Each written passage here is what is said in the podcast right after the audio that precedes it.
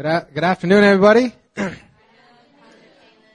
Hope you guys are enjoying the first of December. Can you put that? Oh, there's a lot of newcomers here today. I'm good to see some new faces. Where are you guys from?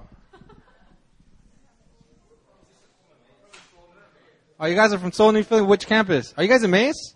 Oh, snap! Emmaus in the house. Man, the college kids up in this place. All college kids back there. All college kids back here. Man, I remember. College kids are good. College kids are good. So you guys came to visit Busan? I'm blessed by you guys. Amen. Amen. Um, for those of you guys I know, Emmaus is our college ministry we have back in Seoul. And, uh, it's, it's uh, headed up by Pastor Aaron, our lead pastor, along with the staff over there. I'll put this away. It's kind of distracting me. Um, yeah, I'm going to be continuing on, continuing on with the sermon series that I started a, like about three weeks ago. No, four weeks ago. It's almost a month ago since I. It's almost a month ago. it's almost a month ago since I preached last. Um, we had Pastor Lydia preach, and then we had uh, uh, Pastor uh, Christian come and he preached uh, a few weeks ago. And so this is going to be a continuation of developing a sense of call. Um, and it's a sermon series that I started a while back. Uh, the last sermon I preached was over an hour long. It's an hour and seven minutes long, and I uh, I felt bad. And so I'm gonna, although you know, there's a lot of good things that I can learn from Pastor Christian. You know, he is a is a man of revelation. He's a man of God. Uh, long sermons shouldn't be one of them. So I'm gonna I'm gonna make sure that I try to keep this uh, sermon as short as possible. It might you know it might run a little bit, but you know I'm gonna try my best. Okay. Uh, uh, the, developing a sense of call. It's about uh, understanding where you belong. You know, a lot of people ask that question. You know, why am I on this earth? You know, if you guys have asked that question, raise your hand. Why am I? Why do I exist? You know, like, and a lot of people, a lot of people, a lot of people in the secular world pay thousands of dollars to, you know, all this different kinds of psychics and, and, and numerologists and all this different kind of people to really figure out why they exist on this earth. Um, but for the believer, for the Christian, the question is a little different. It's not why do I exist? The question is what is God's call for my life? What does God call me to? And, uh, and uh, developing a sense of call isn't about telling you what God wants f- for you to do right now. You know, like I could kind of like you know tell you right now, you know, God wants you to do this, and, and help you to come to that conclusion. Developing a sense of call means that you're you're in a relationship with God to a place where you you know what the call is for your life at that moment or at that time. It's like giving a man to giving a man a fish versus teaching a man to fish. I mean, I could tell, I could give you a fish right now. You're gonna eat it, and you will be you will be full. But tomorrow, you're not gonna have a fish unless you know how to fit, unless you know how to fish. Uh, so uh, last time I talked about putting first things first, putting the fundamental things first in your relationship with God. You know, God, you know, he he he's more invest he's invested in a relationship with you. You know, and so in that sense, you need you're the most important. The first thing that you need to put in your relationship is that relationship that you have with God. Now, that needs to come first. That's one of the first things I need. In the first things first, relationship is first. Another thing that comes first uh, is that God is looking more at your character than what you could do for Him. A lot of people think, hey, I could do this for God. I could do that for God. But, you know, more than what, he, what you can do for Him, He's looking at your character. He's, he's more interested in what you are becoming than what you can ultimately do for Him. And so, you know, character is very important to God. It's one of the first things that you need to put first in your relationship with God. Another thing is obedience. You know, God is more interested in your obedience than all the, the lofty goals that you may have. God wants you to have all those dreams. But if it goes against obeying God's word, you know, that you're, you're, off, you're on the wrong track. You're not developing a sense of call on your life. And so the first three that I talked about in my last sermon was relationship, character, and obedience. These are the, thir- these are the things that you need to be putting first in your life. Now, you got to be making sure that your character is right. You got to make sure that you're being obedient to the Word of God. I mean, you have to make sure that your relationship with God is, is where it needs to be. No. Um, the second thing that you that uh, you need to know in developing a sense of call is going to sound a lot like Uh, a sermon that I preached from our fifth core value. Okay, we have nine core values, and our fifth core value is anointing flows from the top down. And from the explanation of that fifth core value, we get two words that my sermon is based on today. Those words are authority and submission. You put it together, you get submission to authority. And today I want to talk to you about what these two words have to do with developing your sense of call. You know, this sermon might rub some people the wrong way. And so for some of the newcomers, for some of the people that haven't been coming to New Philly, this might just go right over your head. Be like, man, what did that man talk about? But you know what? You might not, you don't have to understand it in your mind, but you just have to need, you just need to catch it in your spirit.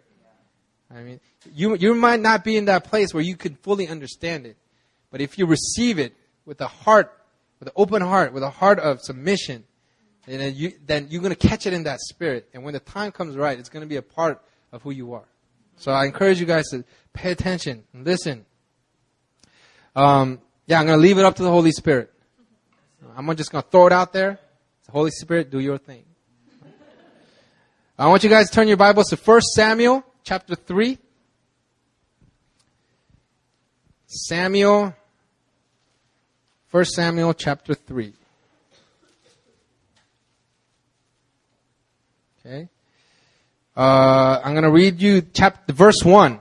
Now the young man Samuel was ministering to the Lord under Eli, and the word of the Lord was rare in those days. There was no frequent visions.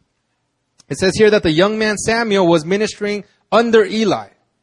Under Eli. And brothers and sisters, my message to you is simple today. If you want to develop a sense of call on your life, you need to minister from under spiritual authority. In other words, if you want God to reveal His plan for your life, if you want to develop a sense of call, it's essential that you commit to a local church and that you are in submission to spiritual authority. You need to get yourself under spiritual authority. It is key in developing a sense of call in your life. And today we're going to jump right into the Bible and we're going to go into Hebrews 13, 17. Okay, I'm going to read it to you. Actually, I want you guys to turn to Hebrews 13, 17.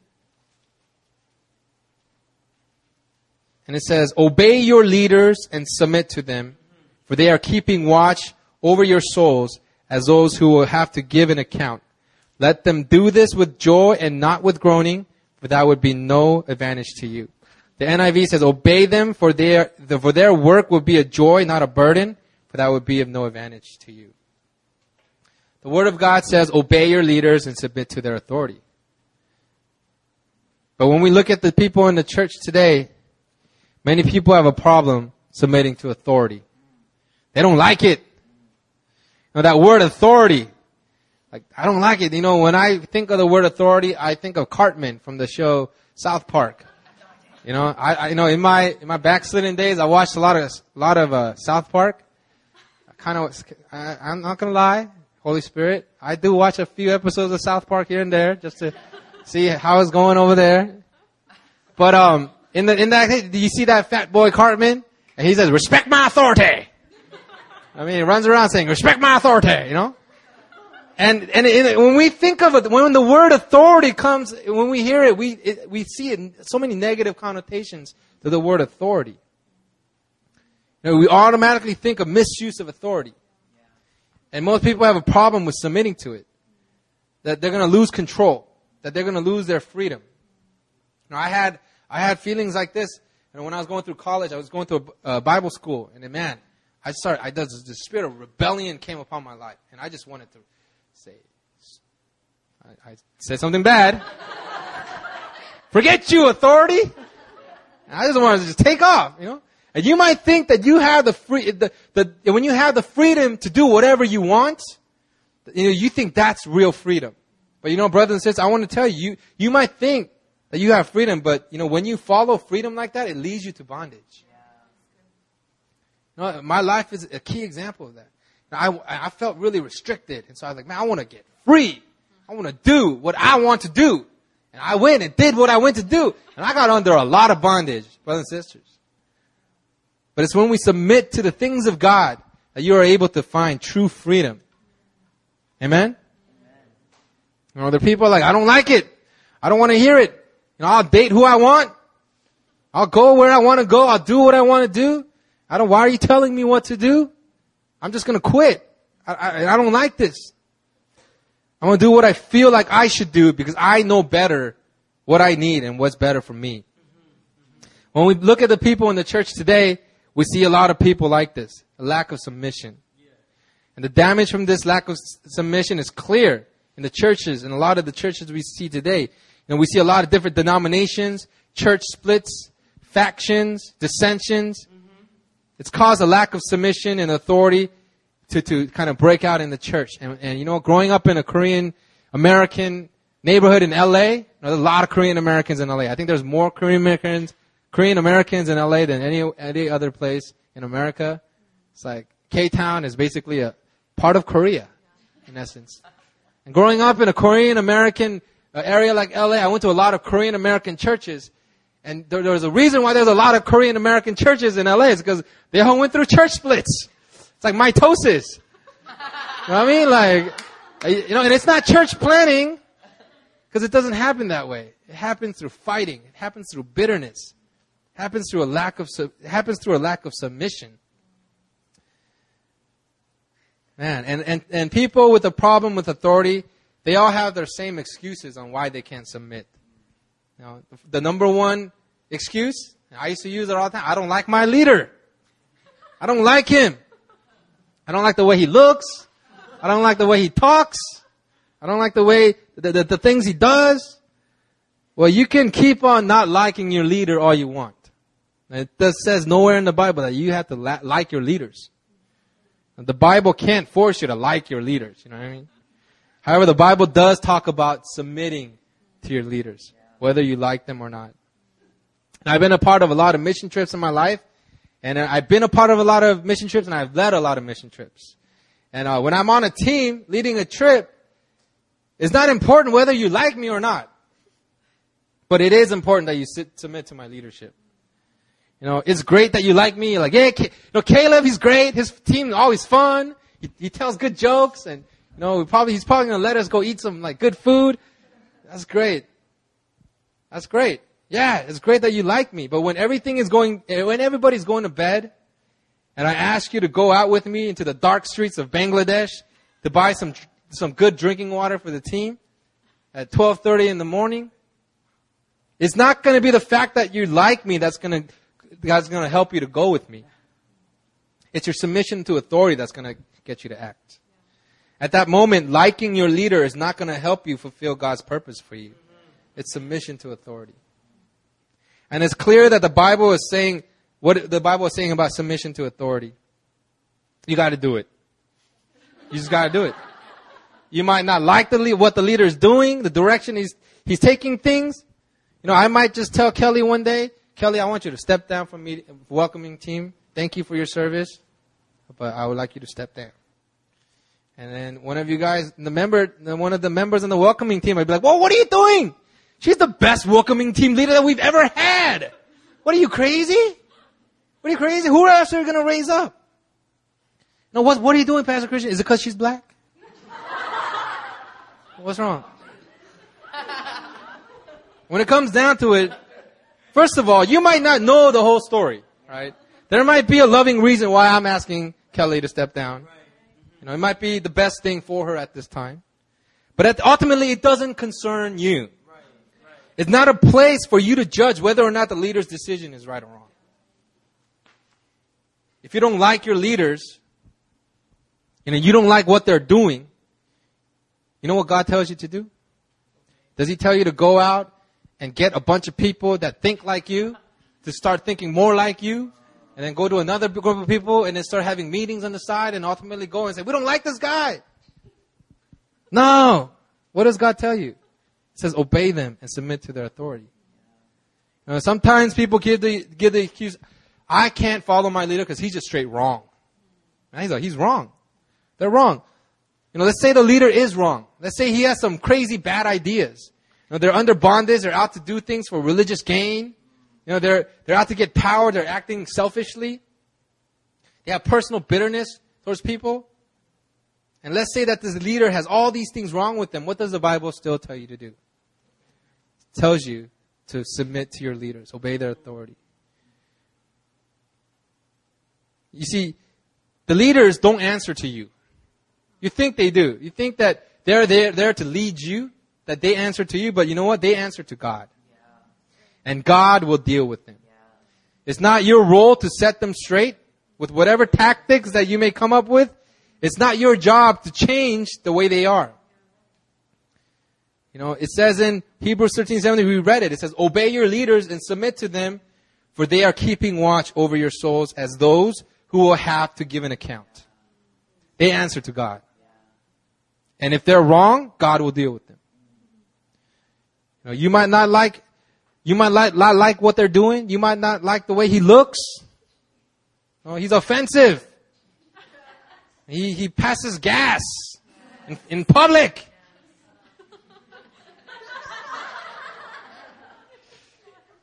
And God says submit to them anyways. And I'm going to show you some clear example. I looked at Anthony because I remember one time he's like, yeah.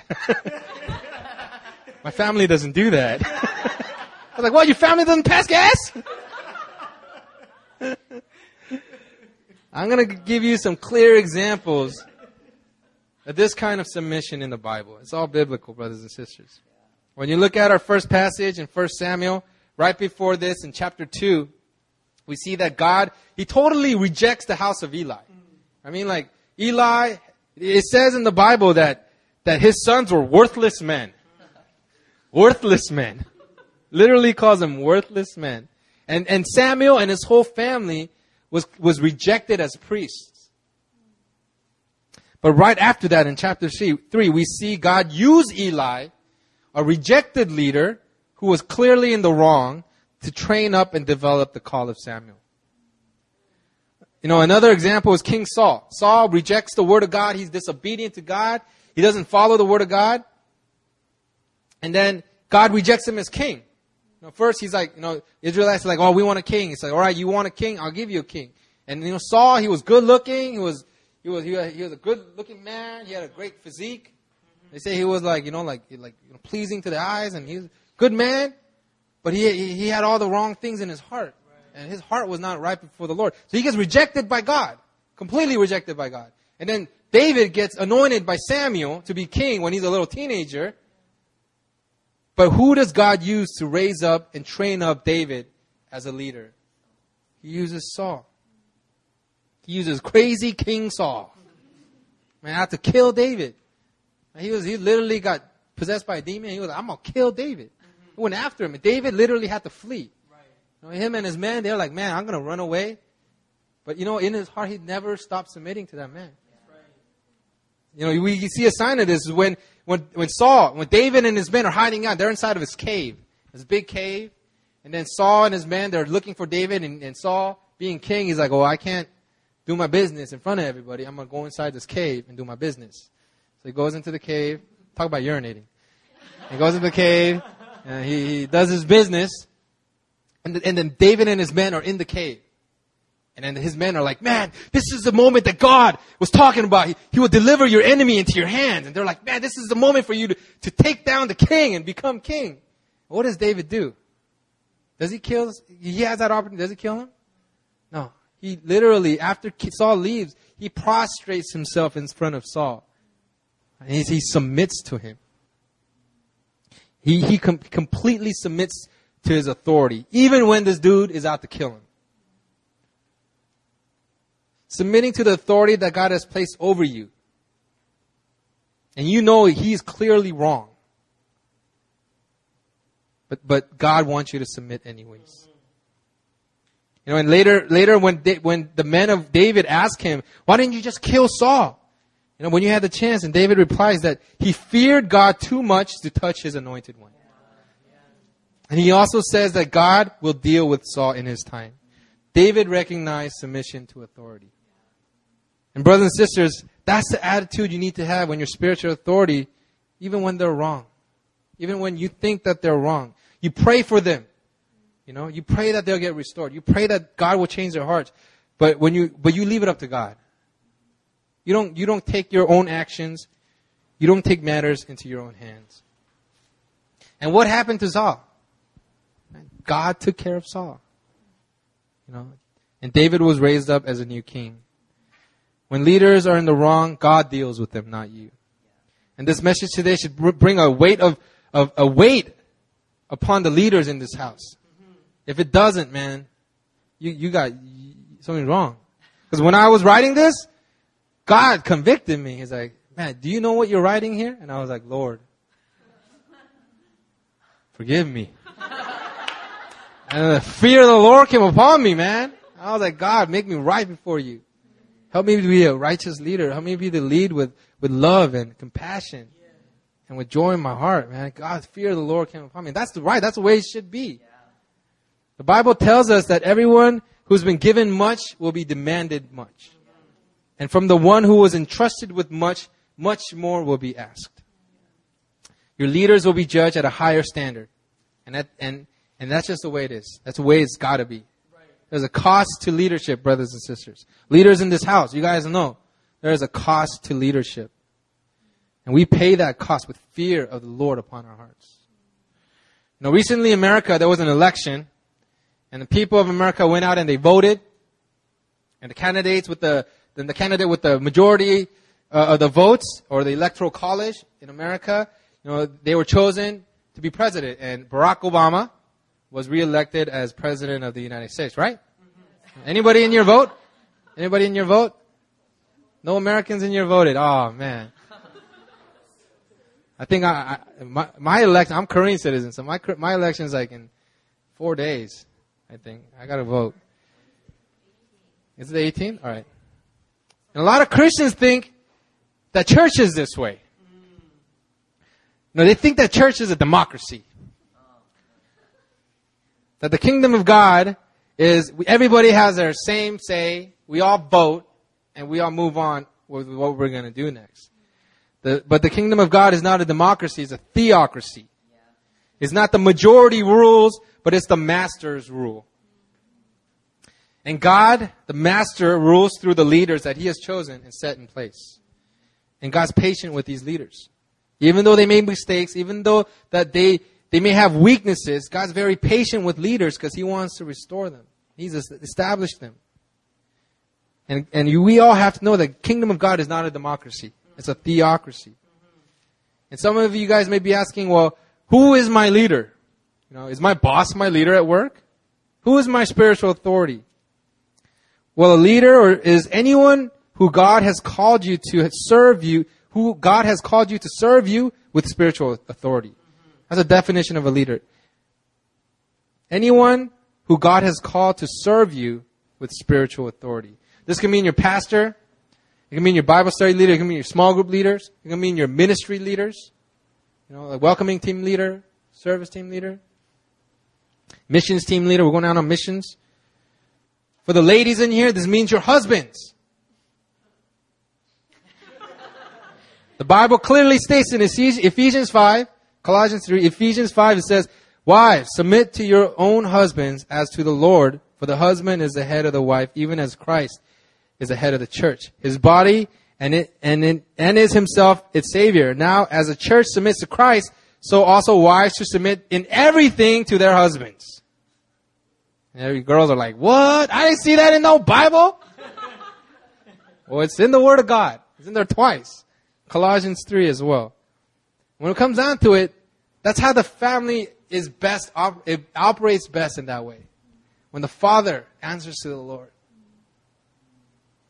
Not when the kids and the mom come together and decide and they take a vote and then decided to do this and that.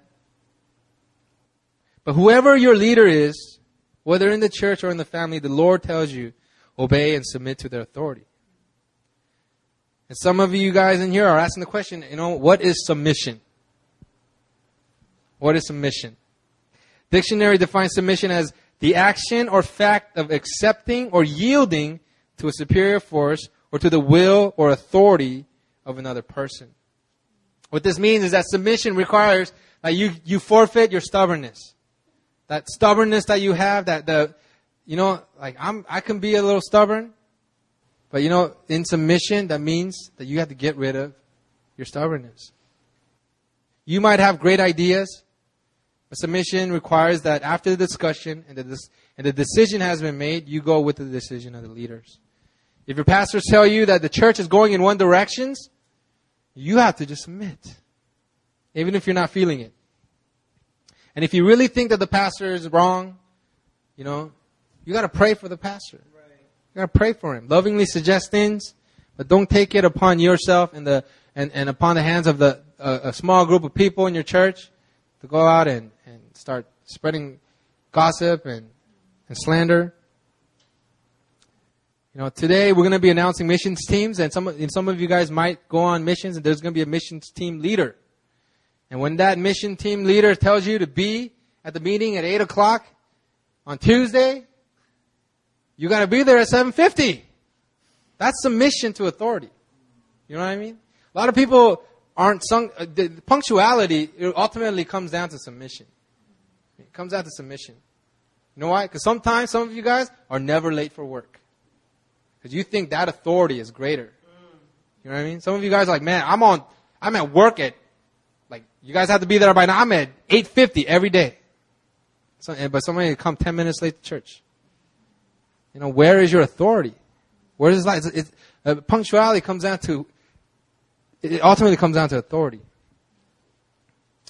It's only when we learn to submit and obey that we truly learn the ways of our master. You know, and some of you guys are here saying, I submit to no man. Man, I don't, I don't submit to man. I submit to God. I only submit to God. But in the kingdom of God, submitting to God himself will often involve submitting to another man. I'm going to tell you that again.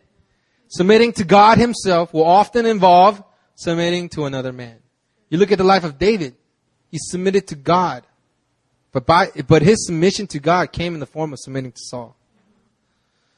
Know, submission is important. You guys have to understand that. You know why? You know why submission is important? Because authority is important. Remember, I gave you two words, submission and authority. Authority is very important. When Satan came to the earth, tempted Adam and Eve, gave them that apple or the fruit, and like, eat this. And then all of a sudden, what happened was authority got all discombobulated. You know what I mean? Adam had dominion, had authority, all that got all changed around. And since then, since the fall of man, we have this, this whacked out, messed up view of what authority actually is. But we have to know, brothers and sisters, that authority is key. Authority is very important. Everybody say authority. authority. Turn to your neighbors and say, authority is important. Authority is important.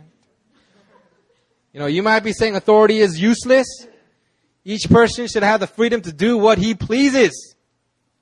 You know, but without authority, you wouldn't have the church. Without authority, you wouldn't have a copy of a Bible that you're reading. If you want to see a picture of what happens when there is no authority, I want you guys to turn to the last chapters of the book of Judges. Old Testament. You guys don't have to really turn there because we're not going to really read it in full. But Old Testament is crazy, man. Now, when you read it, there's some crazy things that happen in the Old Testament. And the last chapters of Judges were filled with violence and rape, kidnapping, murder, slaughter. And it, it wasn't against the Philistines or the Amalekites or the Midianites. It was against their own people. It was tribe on tribe. I mean, it's like Jew on Jew violence. Kelly got that. You know, it was against their own people. It was against uh, the tribe of Benjamin. The tribe of Benjamin basically became so just, it, they basically became like Sodom and Gomorrah. They just got just like filled with the devil, really just corrupt. And the rest of, you know, these evil things were happening and the rest of Israel were so outraged that, you know, they came looking for the perpetrators, like, like of, of, of, of what happened. And instead of submitting, because of the tribe of, of Benjamin had the best fighters, they decided to fight. They were like, man, man, you, there's no one in charge here. There's no king. It says in the beginning of, uh, uh, of, of the second to the last chapter of, of, of, Judges, like there was no king at those times. There was no authority. It's like there's no, no one's in charge here. Man, we're gonna do what we want. And they fought. And you know, in those, it, it says, it says, in those days there was no king in Israel. Everybody did what was in, what was in their own eyes. And every, and they fought. The tribes of Israel, all the rest of the tribes against one tribe, Benjamin, they fought And the, the tribe of Benjamin got wiped out. Literally got wiped out, except for 600 men. Because they ran away.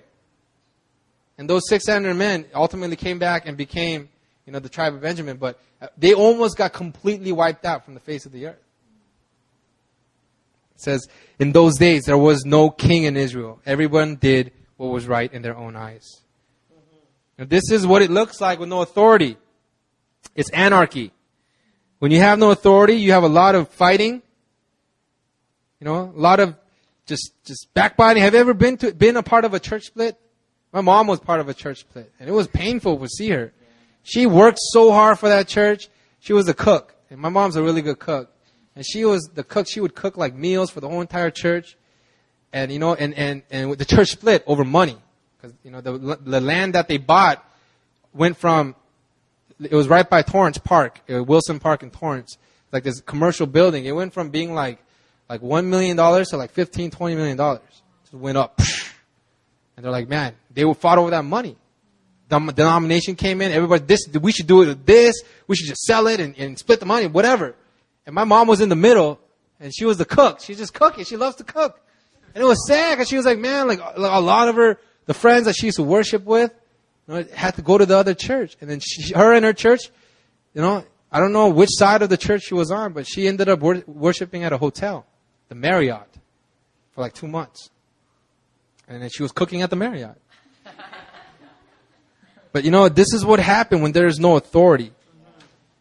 You know, God places leaders in spiritual authority and makes us submit to prevent and protect us from things like this. Your leaders may not be perfect, and may, may, and may make mistakes, but even those, even those risks, leaders must exercise spiritual authority in the church. You know, and this is a question that a lot of people ask. This is, a, this is their excuse. It's like, well, I'll submit to a leader if they're competent. I'll, I'll submit to a competent leader. Give me like a Rick Warren or a Joel Osteen. You know, not some dude that came out of prison. Give me some, some real authority I can follow. You know? And, and, and they make it sound like the problem is on the leader. Let me propose to you this today.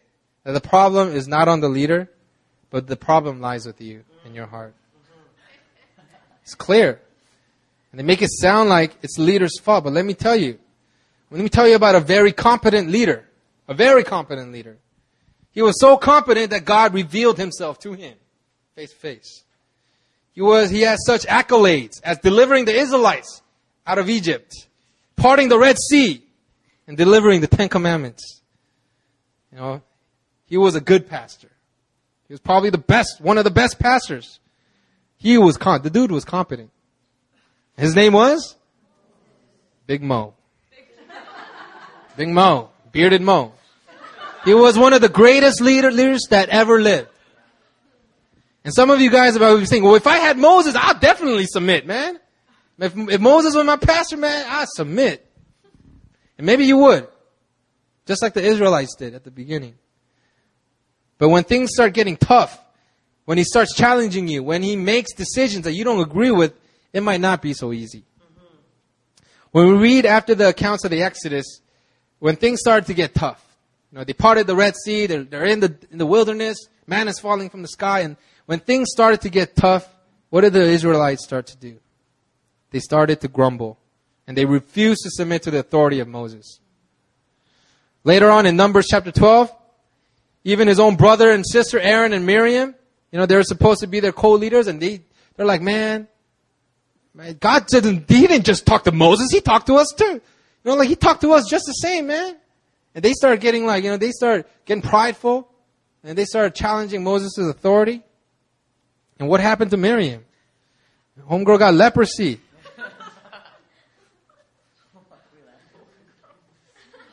And it says the word of God, the Lord heard it. And, and, you know, I'm not saying that when, when you go against me or Pastor Christian that you're going to get leprosy. That's not what I'm saying. What I'm saying is that when you gossip, criticize, slander your leaders, God hears what you say. He hears what you say. But you look at a righteous man like David, he never speaks ill against his authority, even when they're out to completely destroy him. He recognized spiritual authority. In Numbers 13, 12 spies are sent out to the promised land. Two men are submissive. What's his, what, what are their name? Joshua and Caleb. Caleb is a great man. You know, and, and uh, it says that uh, uh, it says that you know the the eh, the twelve men, twelve spies were sent out. They came back, and Joshua and Caleb came back with a good report, but the ten came out with a bad report. And what did the ten do? Instead of submitting to Moses' authority, they go uh, they go around the, all the Israel, uh, the, the Israel people and start spreading that bad news. And, what, and Moses wanted to lead them into the promised land. But soon the people had other plans to run back to Egypt. It's a failure of submission. And in Numbers 14, 8 through 9, if the Lord delights in us, He will bring us into this land and give us, give it to us, a land that flows with milk and honey. Only do not rebel against the Lord. Now, when you read, when you lead people to rise up against God's chosen leaders, it's an act of rebellion. But you know what? It's not a, a rebellion against that man. It's a rebellion against God. God knows that your leaders may not be perfect. He knows that the situation is hard, but it does not give you the right to rebel. And in the Word of God, the rebellion was very costly. The whole generation, that, you know, that, that whole generation could not enter the promised land. They were wandering in the desert for 40 years. You know, the story goes on. Numbers chapter 16. Korah, Dathan, uh, Abiram, they rise up against Moses, challenge his leadership. What happens, man? The ground opens up and swallows them whole. Once again, I'm not saying that this is going to happen, but I'm saying God hears your hearts. When you, when you're not submitting, God, God is able to see that. God is able to hear that. And, it, and there's judgment for people that speak wrongly against God's, God's uh, anointed. No, and why did the Israelites fail over and over again to submit to Moses' authority? Why? You know, why did they slander, challenge, and rebel? You know, is it because Moses was a bad leader? Because, you know, he wasn't, you know, competent? Wasn't he the same one that parted the Red Sea, that delivered them out of Egypt? Story after story. They, they reject his authority. But brothers and sisters, let me ask you this. Why do you fail to submit to your spiritual authorities? Why have you failed in the past to submit to your small group leaders, your pastors, wives? Why do you fail? Just kidding. Wives, why do you fail to submit to your, your husband and challenge their authority? Why?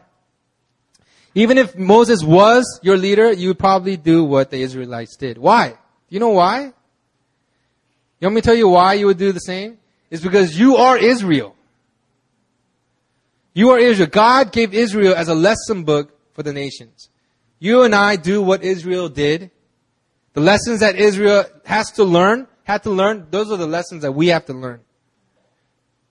They're there to paint a picture of what we are like. And a lack of submission is never an issue that lies with the leader. Lack of submission is always an issue that lies in the heart. It's a heart issue.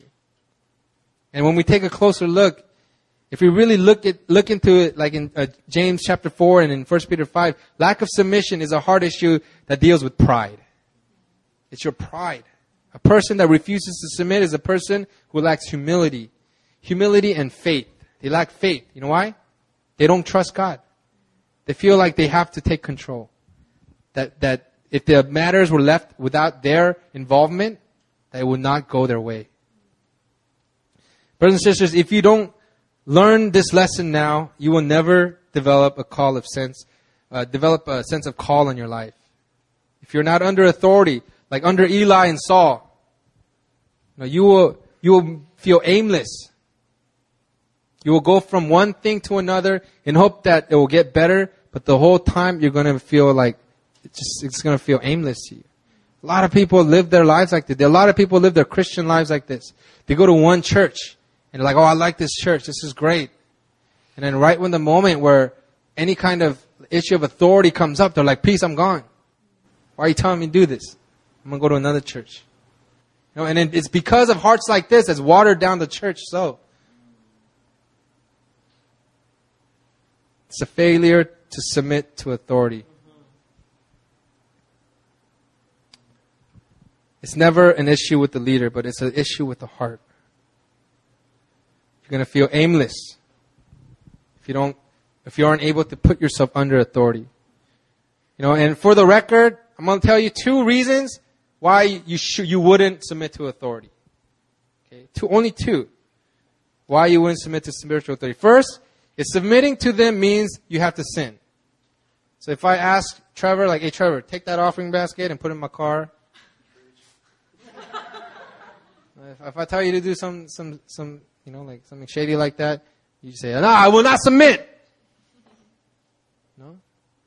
Or if submitting means that you have to believe in heresy. For those of you guys who, for those of you guys don't know what heresy is, is anything that goes against the word of God. So if I tell you one day that I am the reincarnated form of Jesus Christ, and that me along with my dog Nugget will usher in the new rule of the kingdom of God. And if I'm preaching this, you're going to say, you have the right to say, you know what, I will not submit to that. But anything else, you, God calls you to submit. Those are the only two reasons why you would not submit. Now, I've been painting kind of a dark picture here of spiritual authority. I'm going to say not all your spiritual authority is going to be jacked up. No. There's going to be good spiritual leaders in your life. You might not have a, a problem submitting and bad mouthing your leaders. That might not be you. And for a lot of you guys, that isn't you. You guys are, you guys are good. You, know, you guys are good sons. You guys submit to authority. You guys are walking right with the Lord. But there's an opposite side to this coin. When you have a spiritual authority that's over you and this person is righteous and walking right with the Lord, and that leader is telling you one thing, but in the natural, you don't see that in your life.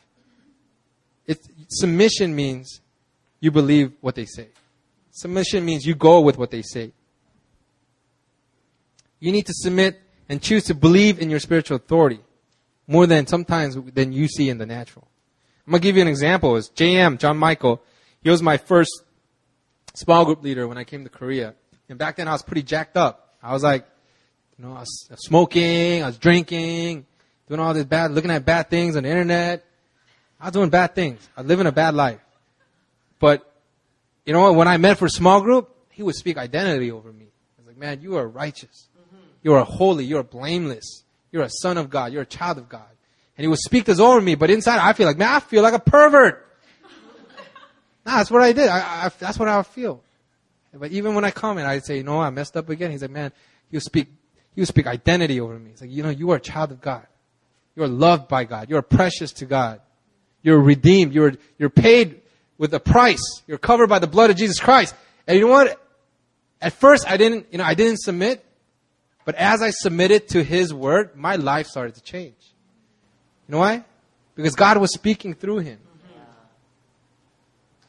You sometimes you might not feel the what what your spiritual leader is telling you. This is another sermon all in its own. I'm not going to go too deep into it, but now sometimes your spiritual leader might say, you know, this is you, but you know, you go home and you're like, that's not me. But you know, you have to choose to believe and submit to the authority. Submission goes both ways, good and bad. You got to submit. You got to believe sometimes what your spiritual authority is speaking over you. Now I want to close by going back to our original text in 1 Samuel chapter 3. I want us to go to 1 Samuel chapter 3 verses 4 to 7.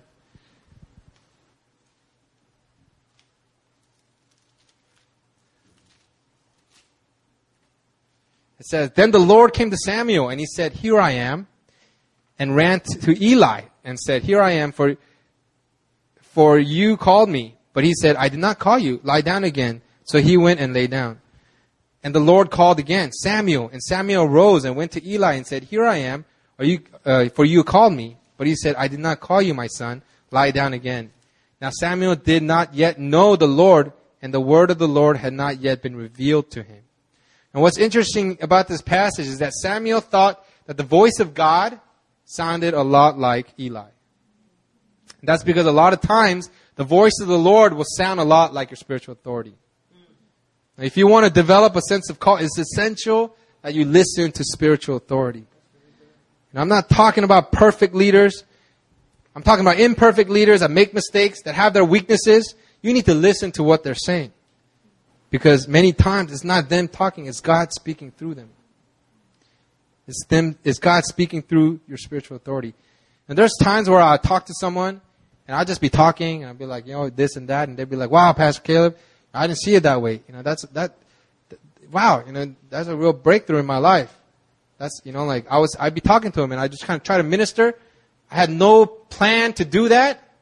Wasn't consciously wanting to minister to them in that way, but somehow I did.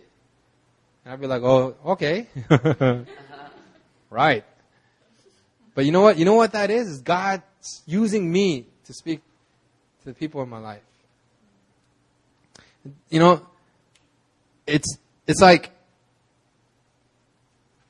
many times, you know, we think that you know our spiritual authority. It's our we get blocked, and we think that it's our spiritual authority that's speaking to us. And that block is there because some, some, there might be something wrong with your spiritual authority. But when your heart is in submission, you're looking at God. And it's God speaking to you. More often than not, God will use spiritual authority to speak to me. And God does this to shape my call, to test me, to speak wisdom into my life.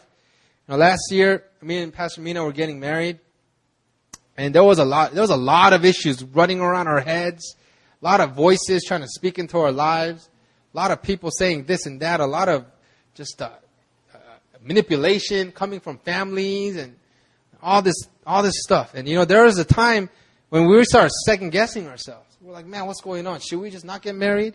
Should we not go to Busan? Because you know, us getting married and coming here to Busan was like kind of interlinked.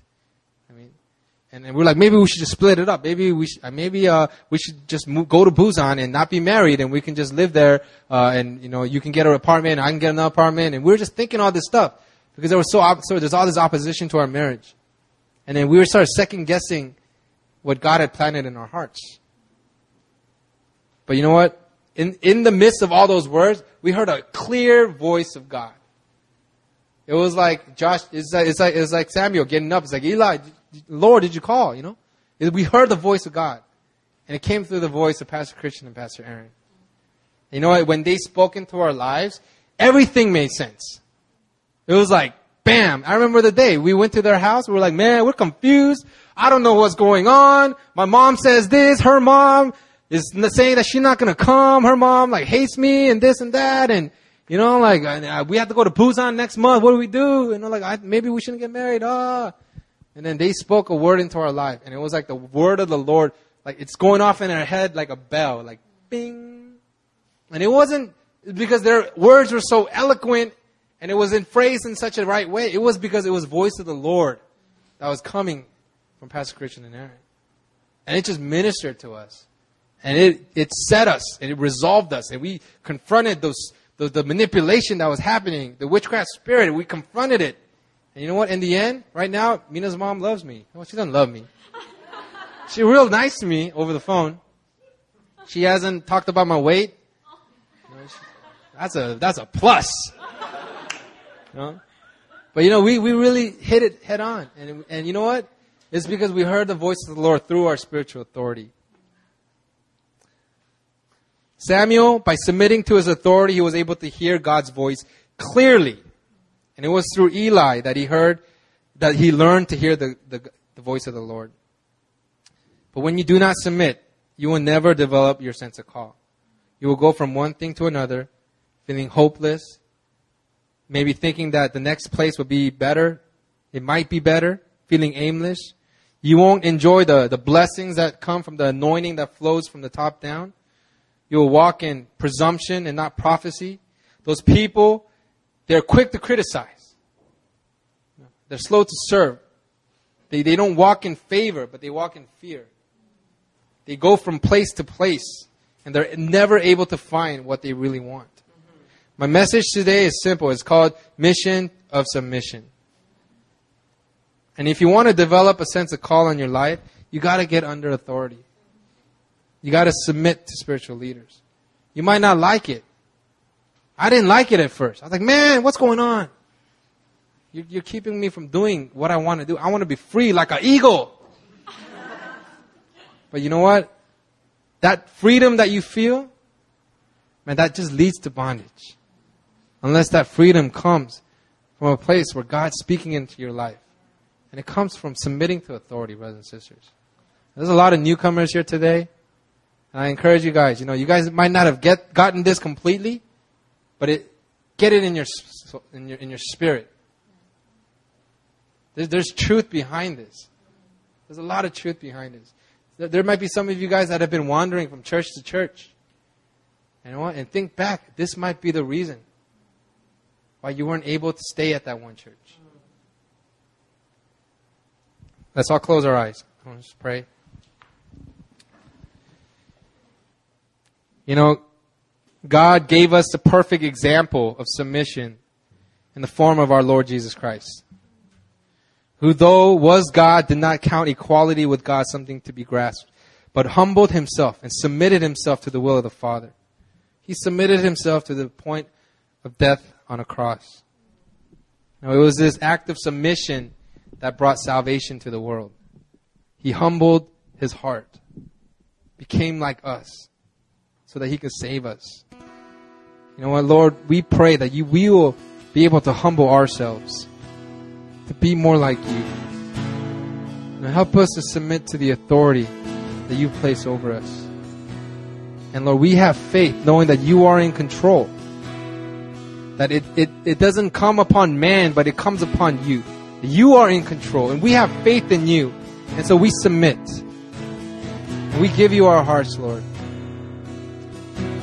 I pray right now, Lord, that you will establish a heart of submission in this house, Lord. Heart of submitting to leaders and a submission to your word and to your call. I pray that you will start developing a sense of call over every single person in this place.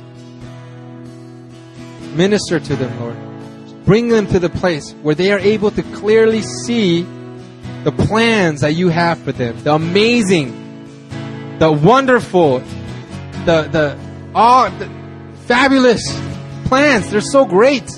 Your plans for us are so amazing.